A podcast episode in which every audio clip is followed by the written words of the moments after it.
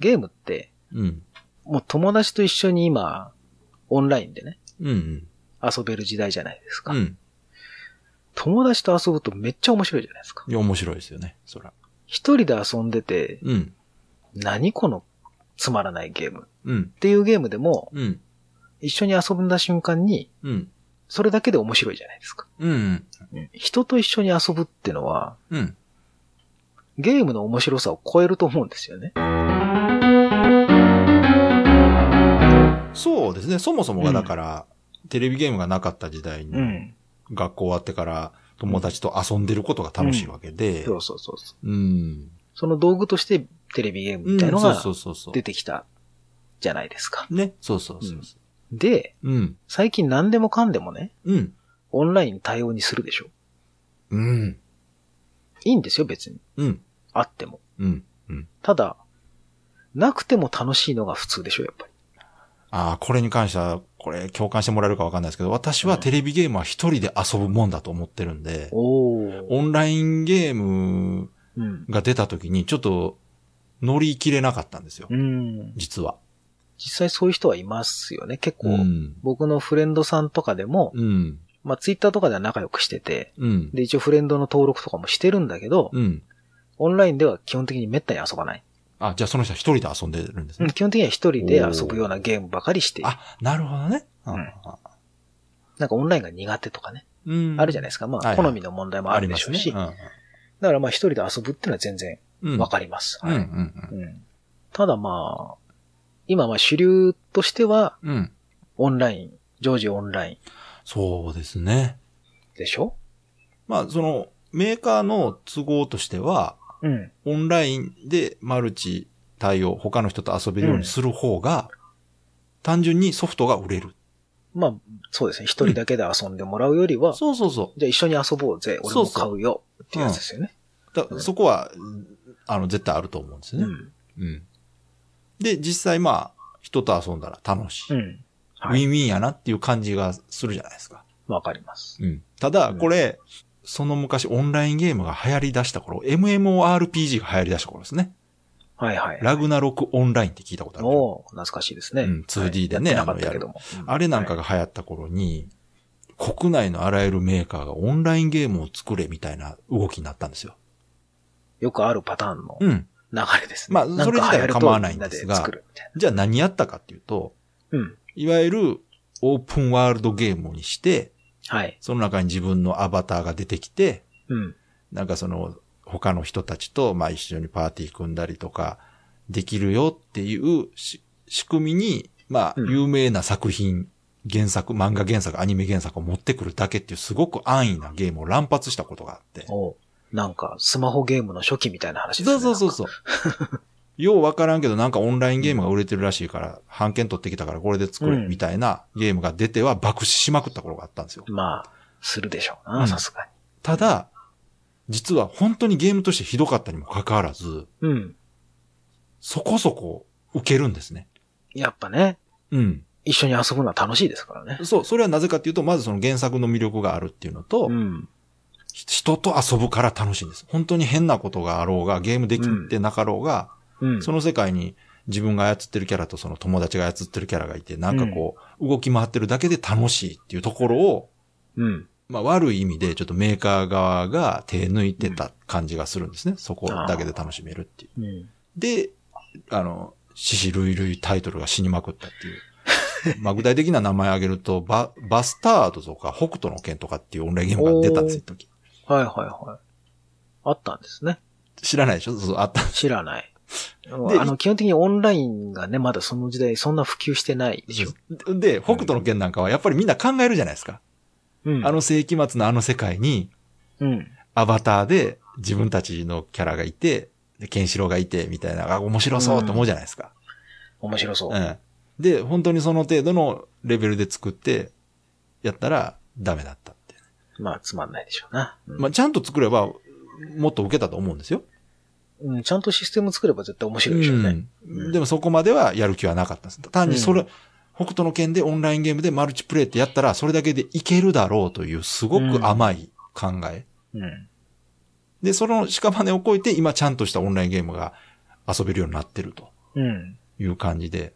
はい。あそこでうまくいってれば日本のオンラインゲームの歴史はもうちょっと早く進んでたはずなんですよ。ああ。もう、あの時は本当にうんざりしました。なんかこう、うん。やるにしてもちゃんとやってくれよと思って。その人と遊ぶっていうことが、そうそう。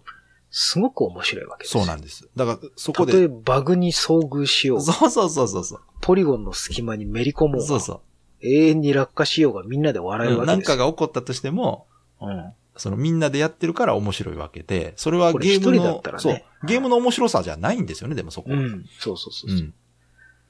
制作者が意図した面白さではないわけですよ。うんやっだから本来であれば、うん。一人でも楽しくて、うんシステムがまず良くてちゃうんんと、うん。理屈が通ってうんて、うん。自分がやったことに対して何かこう成果がちゃんとあって、そうそうそう。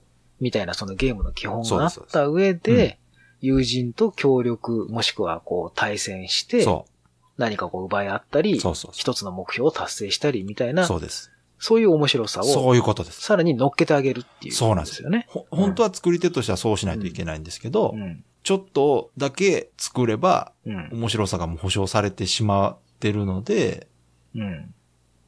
売れるんじゃないかとかね、いけるんじゃないかって思ってしまった頃があったんですよね、過去そうそうそう。うん。で、まあ最近はまあほら、オンラインゲームうん。がもう当たり前になってきてるので、そうそうそうそ基本的にはそんな手を抜いたゲームは出たところで、。あっという間にかそってね、そうなんです。そういうことなんです。消えていくので、そうそうそう。まあ全然問題ないんですけど、ね。うん。ただ、うん。やっぱり、うん。そのオンライン要素ってのがあると、うん。僕らのそのゲームに対する評価はうん。甘くなりがちだなっていうああ、いいとこつきましたね。その通りです、ね。ところがありますよね。うん。実際はそこまで評価高いうん。システムではないとか、うん。このゲーム、出来はそんなには良くないぞと。うん。でもうん、友達と遊んでるってうん。楽しいから、あ、このゲーム楽しいねうん。っていう感じで、うん。なんかそのオンラインの要素の部分での点数の群っていうこの上がり方？あの、似たような要素で、やっぱり、うんあの、キャラクターもの、IP ものっていうのありますね。ああ、はい。うん。ぎ判権のね、その。そう、ん。ゲームはいまいちだけど、やっぱりこのキャラクターが出てるからいいとか、このうん。タイトルを使ってるからいいっていうのはすごく、この格好になれるからうん楽しい。そうそうそう。このキャラと同じ世界にいられるから楽しい。みたいな。まあ、ね、冷静に考えたらそこはゲームの面白さとは全く関係のないとこなんですけど、うん。まあ、面白さの一部と言ってもいいかもしれないけど、ん根幹ではないですよね、うんやっぱね。別にその、オンラインがメインのゲームでああれば、うんその、オンライン部分の楽しさがうん。点数というか評価に影響するのはまあ当たり前かなと思うんですけど。ただなんか最近何でもかんでもそのオンラインになってるんで、確かに。実際そのし一人で遊んだ時うん。とはやっぱゲーム性が変わるわけですよ。うんそれは当然。明らかにそうそう。ねうん。そうなった時になんかその、ちょっとなんかオンラインに頼りすぎている風潮を感じるというか別に悪いことじゃないんでしょうけど、なんか、ねわかる。それはすごいわかる。なんかもやっとする。あの、私、その、鍋さんがそういう話をツイッターでつぶやいたときに、うん。うん私もつぶやいたんですけど、あの、その昔ね、あの、メタルギアの小島監督はい。が、えー、プレステ2の初期ぐらいの頃かな、あの、うん。小島監督はオンラインゲームは興味ないんですかと、うん。作らないんですかみたいなインタビューをされて、答えたのが、その、私はオンラインゲームにそんな魅力を感じてないと。うん。なぜなら、オンライン ゲームは人と遊べる、遊んだ時点で面白さがもう半分以上保証されてると。うん。だからそこに、その、開発、作り手側が介入する余地をあんま感じないと。うん。あの人はほら、自分がこう作ったものをうん。遊んでもらって欲しい人じゃないですか。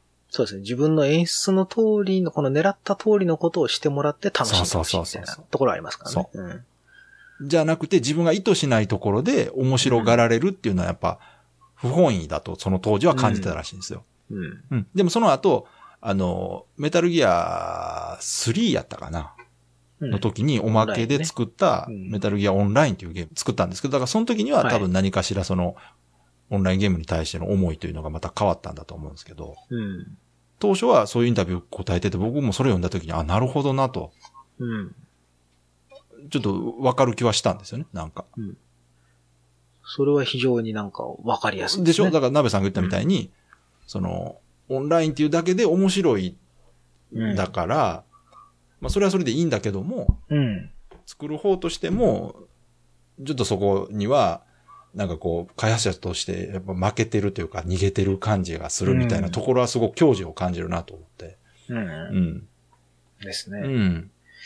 なんだろうな、うんなんかこう、自分でも何が納得いかないのかわかんないですけど、僕自身もオンライン大好きだしそう、ですね。うん。友達と一緒に遊ぶのはすごく楽しいし。でも、鍋さんは結構一人で遊ぶゲームをよくしてるじゃないですか。あ、しますね。やっぱりそ、そこの差も大きいんじゃないですか、やっぱり。うん。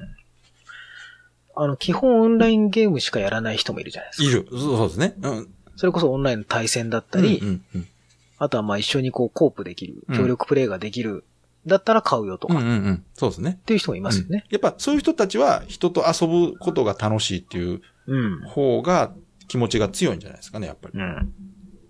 別にそれが悪いってまあわけじゃなくて。僕もそれは、うん、僕もそれは好きだし、うんうんいいんですけど、うん。うん。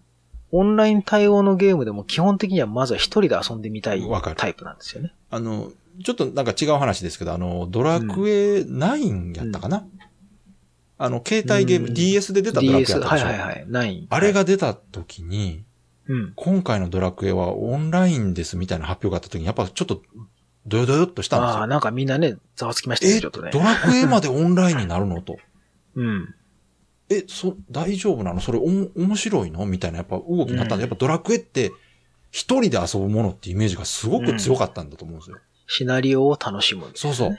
うん。で、パーティーでね、それこそまあ NPC の仲間はいるとはいえ、ゲームとしては一人で遊ぶもんじゃないって。うん。であれは、そのドラクエっていうのがやっぱそそういうイメージをずっとこう培ってきたんだなと思ったんですが、結うん局でもうまくね、その DS で消化はしてたわけですよ。直接、はいはいがっつりオンラインゲームにしたんじゃなくて、なんかちょっとこうすれ違い通信で、うん。なんかいろんなもの交換できたりとかね、うん DS ならではの、あの、面白さの部分をちゃんと提示してきたから、あ、なるほどなと。うん。うん。はい。これはちゃんと意図して作り手側がやってるなというのはすごく感じたんですけど、やっぱそれでも当初発表あった時には、ちょっとザーザーっとはしましたよね。うん。うんです。ね。まあ、そして10ですもんね。そうそうそうそう。で、本当にオンラインになったのが10ですから。うん。まあ、実はわ、まあまあ。私10もやってたんですよ、ドラクエ10。うん、僕もやりました出た時。あ、やってましたもんね、うん鍋さんと一緒にね。うん。最初。そう、やってた、やってた。やってた、やってた。で一緒に。あれも、僕もどっちかというと本当ドラクエ大好きで、一人で遊ぶもんだと思ってたんで、やったんですけど、本当に上手に落とし込んだなと思いましたね、あれはうん。ね間違いなくドラクエでしたからね。オそうね。ンラインにはなってたけど。うんだあのぐらいに行くともう、そのゲーム自体うんの評価にそのオンラインっていうのがひ必要以上にこう、なんていうのかな、乗っかりすぎてないというか、そうそう。だから、だから、ちゃんとうまく融合してドラゴンる感じがすクエストるんですよ。をオンラインにした理由というか意味うんがちゃんとあるんですよ。うん。ただ単にね、ドラクエのキャラがオンラインで遊べるようじゃなくて、うん。ドラクエがオンラインになったらこうなるよね、こういうことしたいよねとかっていうのがちゃんと分かった上で実装されてるっていうのは本当にうん。ここれだなと思いました、やっぱ。うん。する意味ね。だって単にはい。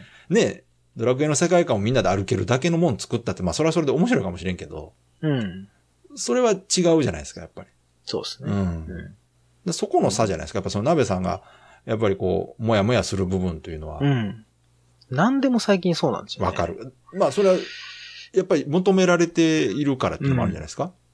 もう見る方もだって勝手に、そもちろんオンラインプレイあるよね、みたいに思ってるとこあるから。そうですね。うん僕も実際オンライン、まあ対応しててくれた方が、でしょ？まあ後々みんなで遊ぶしな、みたいえ、な。ないのってむしろ思うぐらいでしょ、最近って。うん。で、ないと、まあ、今買わなくていいかみたいなやつですよね。ああ、そっかそっか。みんなと、みんな買うなら俺も買おうみたいなね。ああ、でもそれも、うんとりあえずみんなで一緒に。に遊ぶんだったら、この発売のタイミングでそれは買うけど。、売り手側の都合であると思いますわ。乗りそうなんですよ。遅れないようにみたいな。うん。でしょ？あるある。あ、あるわ。だそうなっそうやてくるとなんかちょっとゲーム自体の面白さにそのオンライン部分を評価で乗っけるのは、僕はなんか違うかもな。まあ、そのきっかけとか目的がそういうその、売るためだったとしても、それをちゃんと消化してこうう、ん。ゲームに組み込まれてるならね、うん。まあ納得できますけど、本当に単につけましたみたいなうん。ものだと、ちょっとね、やっぱりどうなのっていう気持ちもわかるけどな。最近は結構なくなってきたんですけど、うんうん最初の頃はなんかこうストーリーのあるゲームうん。をオンライン対応にしてる やつ。はい要はシナリオを一緒はいに友達と遊べますよ。うんうん。みたいなやつでよくなりがちだったのは、うん結局そのゲームは本当は元々はもっといろんなことができるうん。のに、うん。友達と遊んでるうちに結局乱暴プレイになって、うん。ワッハーハー、あーヒャッハーヒャッハーやってあ、りましたね。一瞬で消費してしまって、こ終わってしまはいうみたいなパターンが結構あるじゃないですか。うんうんうんうんその人たちの中には楽しいゲームって残るんだけど、実際もっといろいろあって、うん。うん。多分開発側でやって欲しかった部分っていうのはもっと多分違うことをいっぱい用意してあるはずなんですよね。うんうんうん。オンラインプレイって結構賭けですよね、その作る側としても。自分たちがいろいろこう用意したものを遊んでもらえないうん。パターンもあるわけじゃないですかなるほどね。演出とかも。うんうんうん。実際ほら、オンラインでやってたからストーリー全然わかんなかったけど楽しかったわみたいな、よくな、ないですかいやー、あるでしょうね。ねだからそうなってくるとなんかちょっとち違う気もするうん。けどなーって思っちゃうんですよね。わかるけど、でも、最近は本当に減りましたよね、そういうのはね。うん、減ったと思います。本当にちゃんと作ってあるとか、あの、うん。アサシンクリードのね、確かマルチ、オンラインプレイ入った時がすごく面白かったのが、あの、街中にいっぱい NPC が歩いてる中に。紛れ込んで、そそうう。。はい。で、おい、互い一般人のふりしつつ、見つけ、けて、あどっちが先暗殺するかってあったじゃないですか。うん。あれなんかすごくうまく落とし込んでるじゃないですか。そうですね。あれは完全に世界観をちゃんと活かしてて。あれなんかは、その、後付けだったとしても。面白い、これやってみたいって思う部分じゃないですか。だから朝栗があそこで、うんストーリーコープを入れなかったのが良かったなと思った。そうか。あれストーリーをコープできちゃうと、アサシンじゃなくなる可能性が出てくるんですよね。今回最新作のオリジンとかはもうめっちゃ面白かったんですけど、あれはもう一人でひたすら遊びましたから。いや、アサシンクリードは一人で遊んで面白いゲームですよ、あれ。うん。うん。まあ同じ UBI で行くと、うんまだ川崎さんやってないか、ファークライ5。ああ、そうか、5やってないな、まだ。うん。3はね、鍋さんと一緒に遊びましたもんね。うん。3、4、4か、あれ。4、うんうんちょびってやりましたね、一緒にね。で、5は2人までなんですよ、コープ。あー4と同じで。ううんん。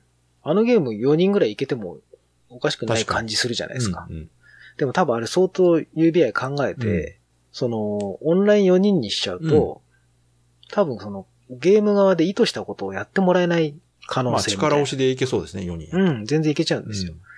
で、あのゲームって、うんソロで遊んでても、二人まで仲間を連れて歩けるんそうですね、いますね、手伝ってくれる人。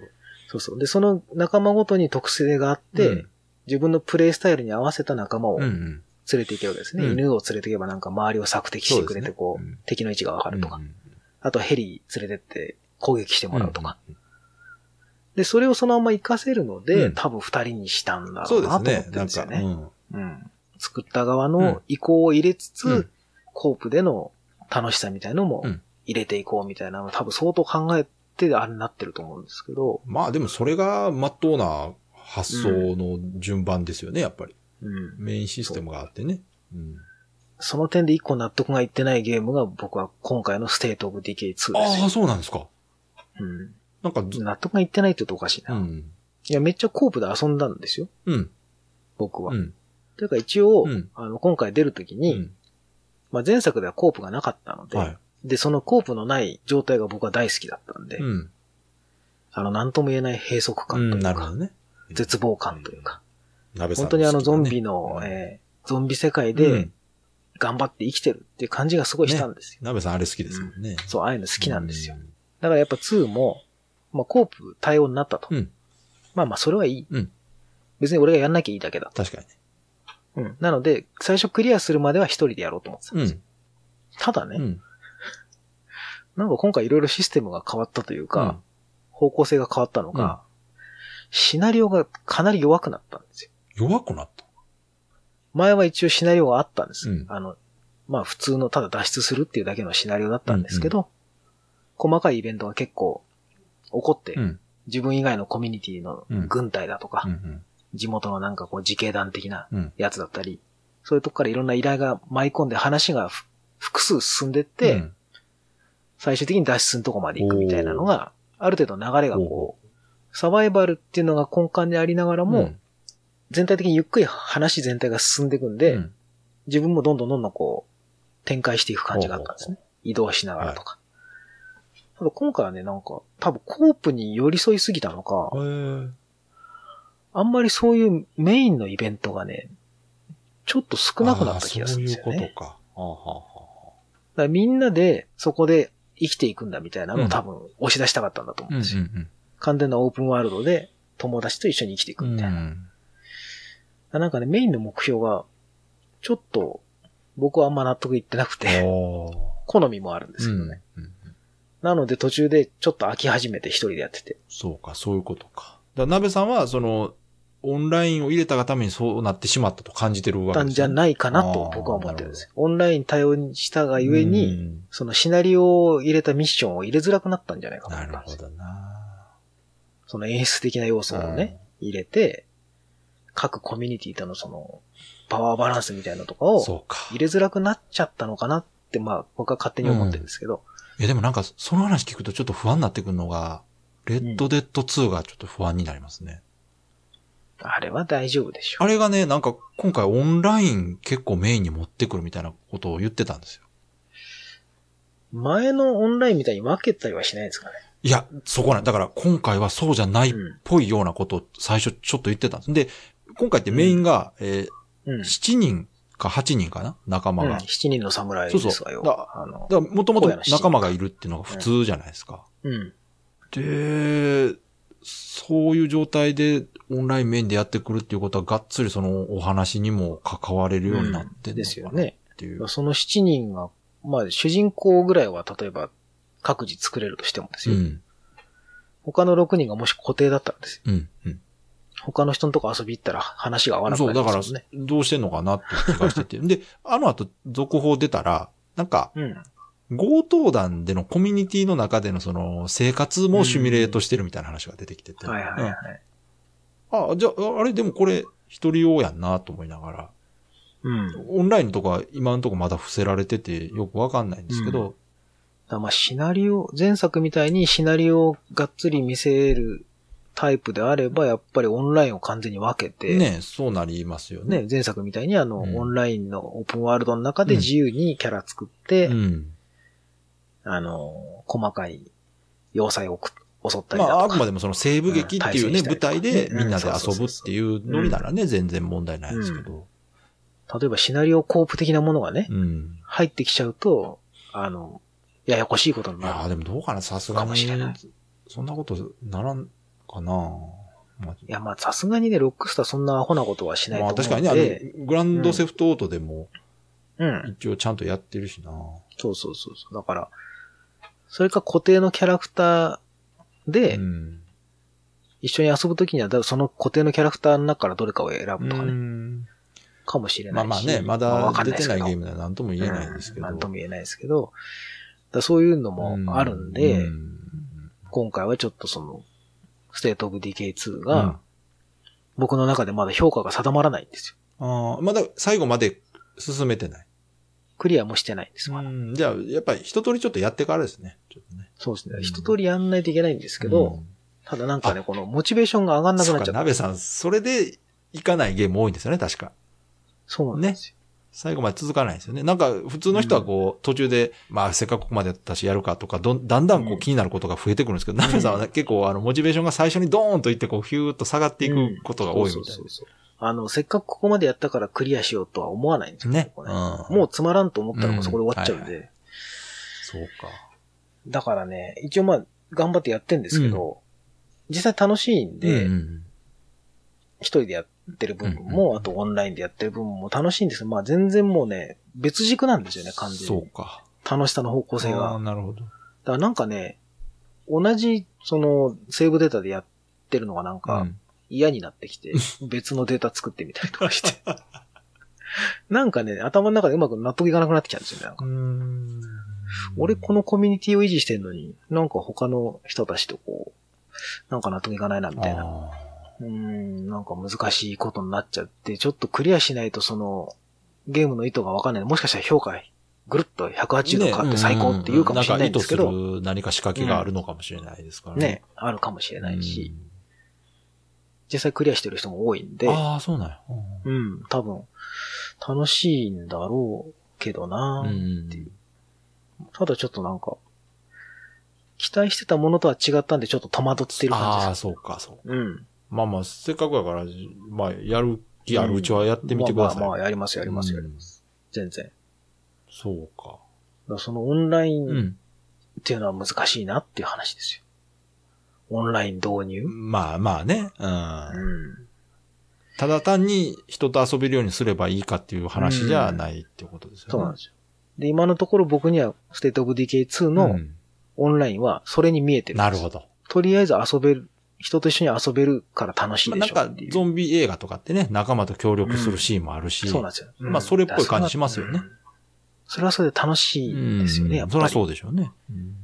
ただなんか、うん、はい。じゃあ、やっぱまあうまく落とし込めてるように感じれてないんでしょうね、鍋さんには、ね。うん、それか僕はもうワンが好きすぎて、ちょっとこじれてる可能性もある。その可能性もあるかもな、確かに。うんなんか評価がおかしくなってる可能性はある。うん、その刹那的なやっぱ世界観とかシチュエーションが鍋さん好きやから。うん。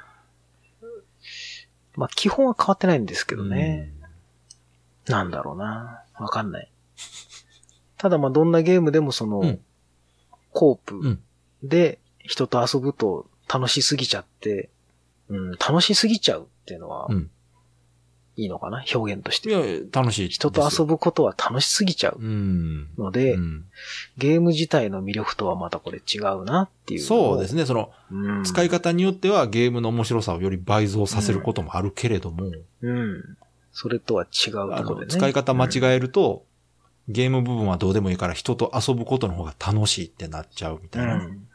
可能性がある。まあそ、それが別に悪いことではないのかもしれないですけど。そうそう、いい悪いではないんですけど、ただそれならば別にゲームじゃなくてもいいんじゃないってちょっと思っちゃいますよね。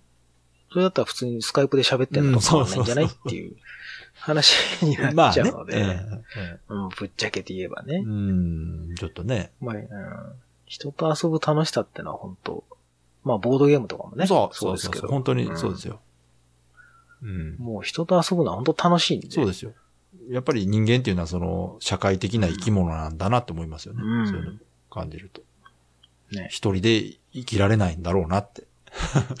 そういうふうに作られてるんですよ。人と遊んで楽しいっていうのは、まあね、うん、その方がいいでしょってみんなでだから、うん、行き行きましょうねみたいに作られてるわけですよ。うん、群れるように作られてるわけですね。そうそうそう、うん、で、そうした方が実際ね、いいことが多いから。うん、やっぱり。人と遊んで楽しくないっていう方がやっぱり生きにくいでしょ。だって。じゃあ、そうなると一人で遊ぶテレビゲームっていうのはなんか、全然違うところから。そう、そうなんですよ。生まれてきたわけですよ、ね。その一人で遊ぶのに向いてるのがテレビゲームだったんですよね。やっぱり、うん、あの、今、それまでのゲームって一人で遊びにくいゲームが多かったんですけど、うん、デジタルのゲームが出てきたことによって、一人でゲームを遊べることができるようになったわけですよ。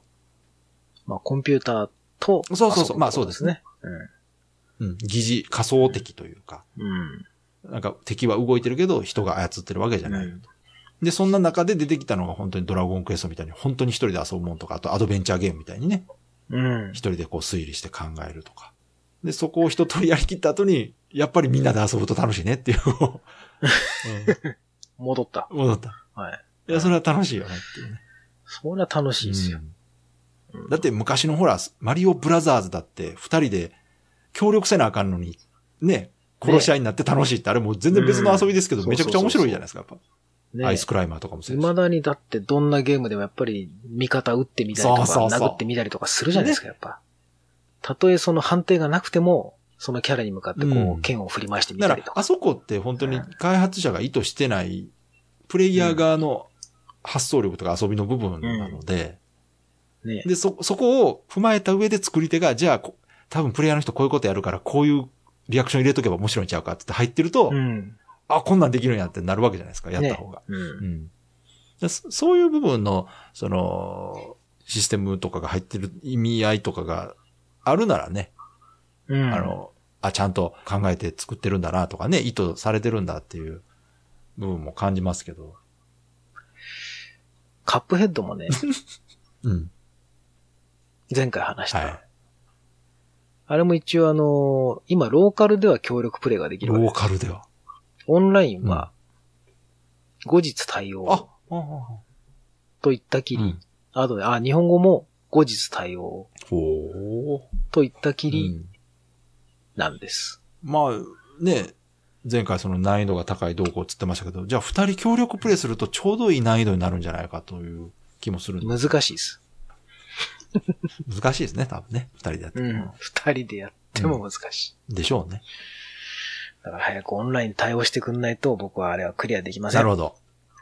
ええじゃあやっぱり、人と遊ばないとできないゲームもあるってことですね。結局そこに戻っちゃった。そうっすね。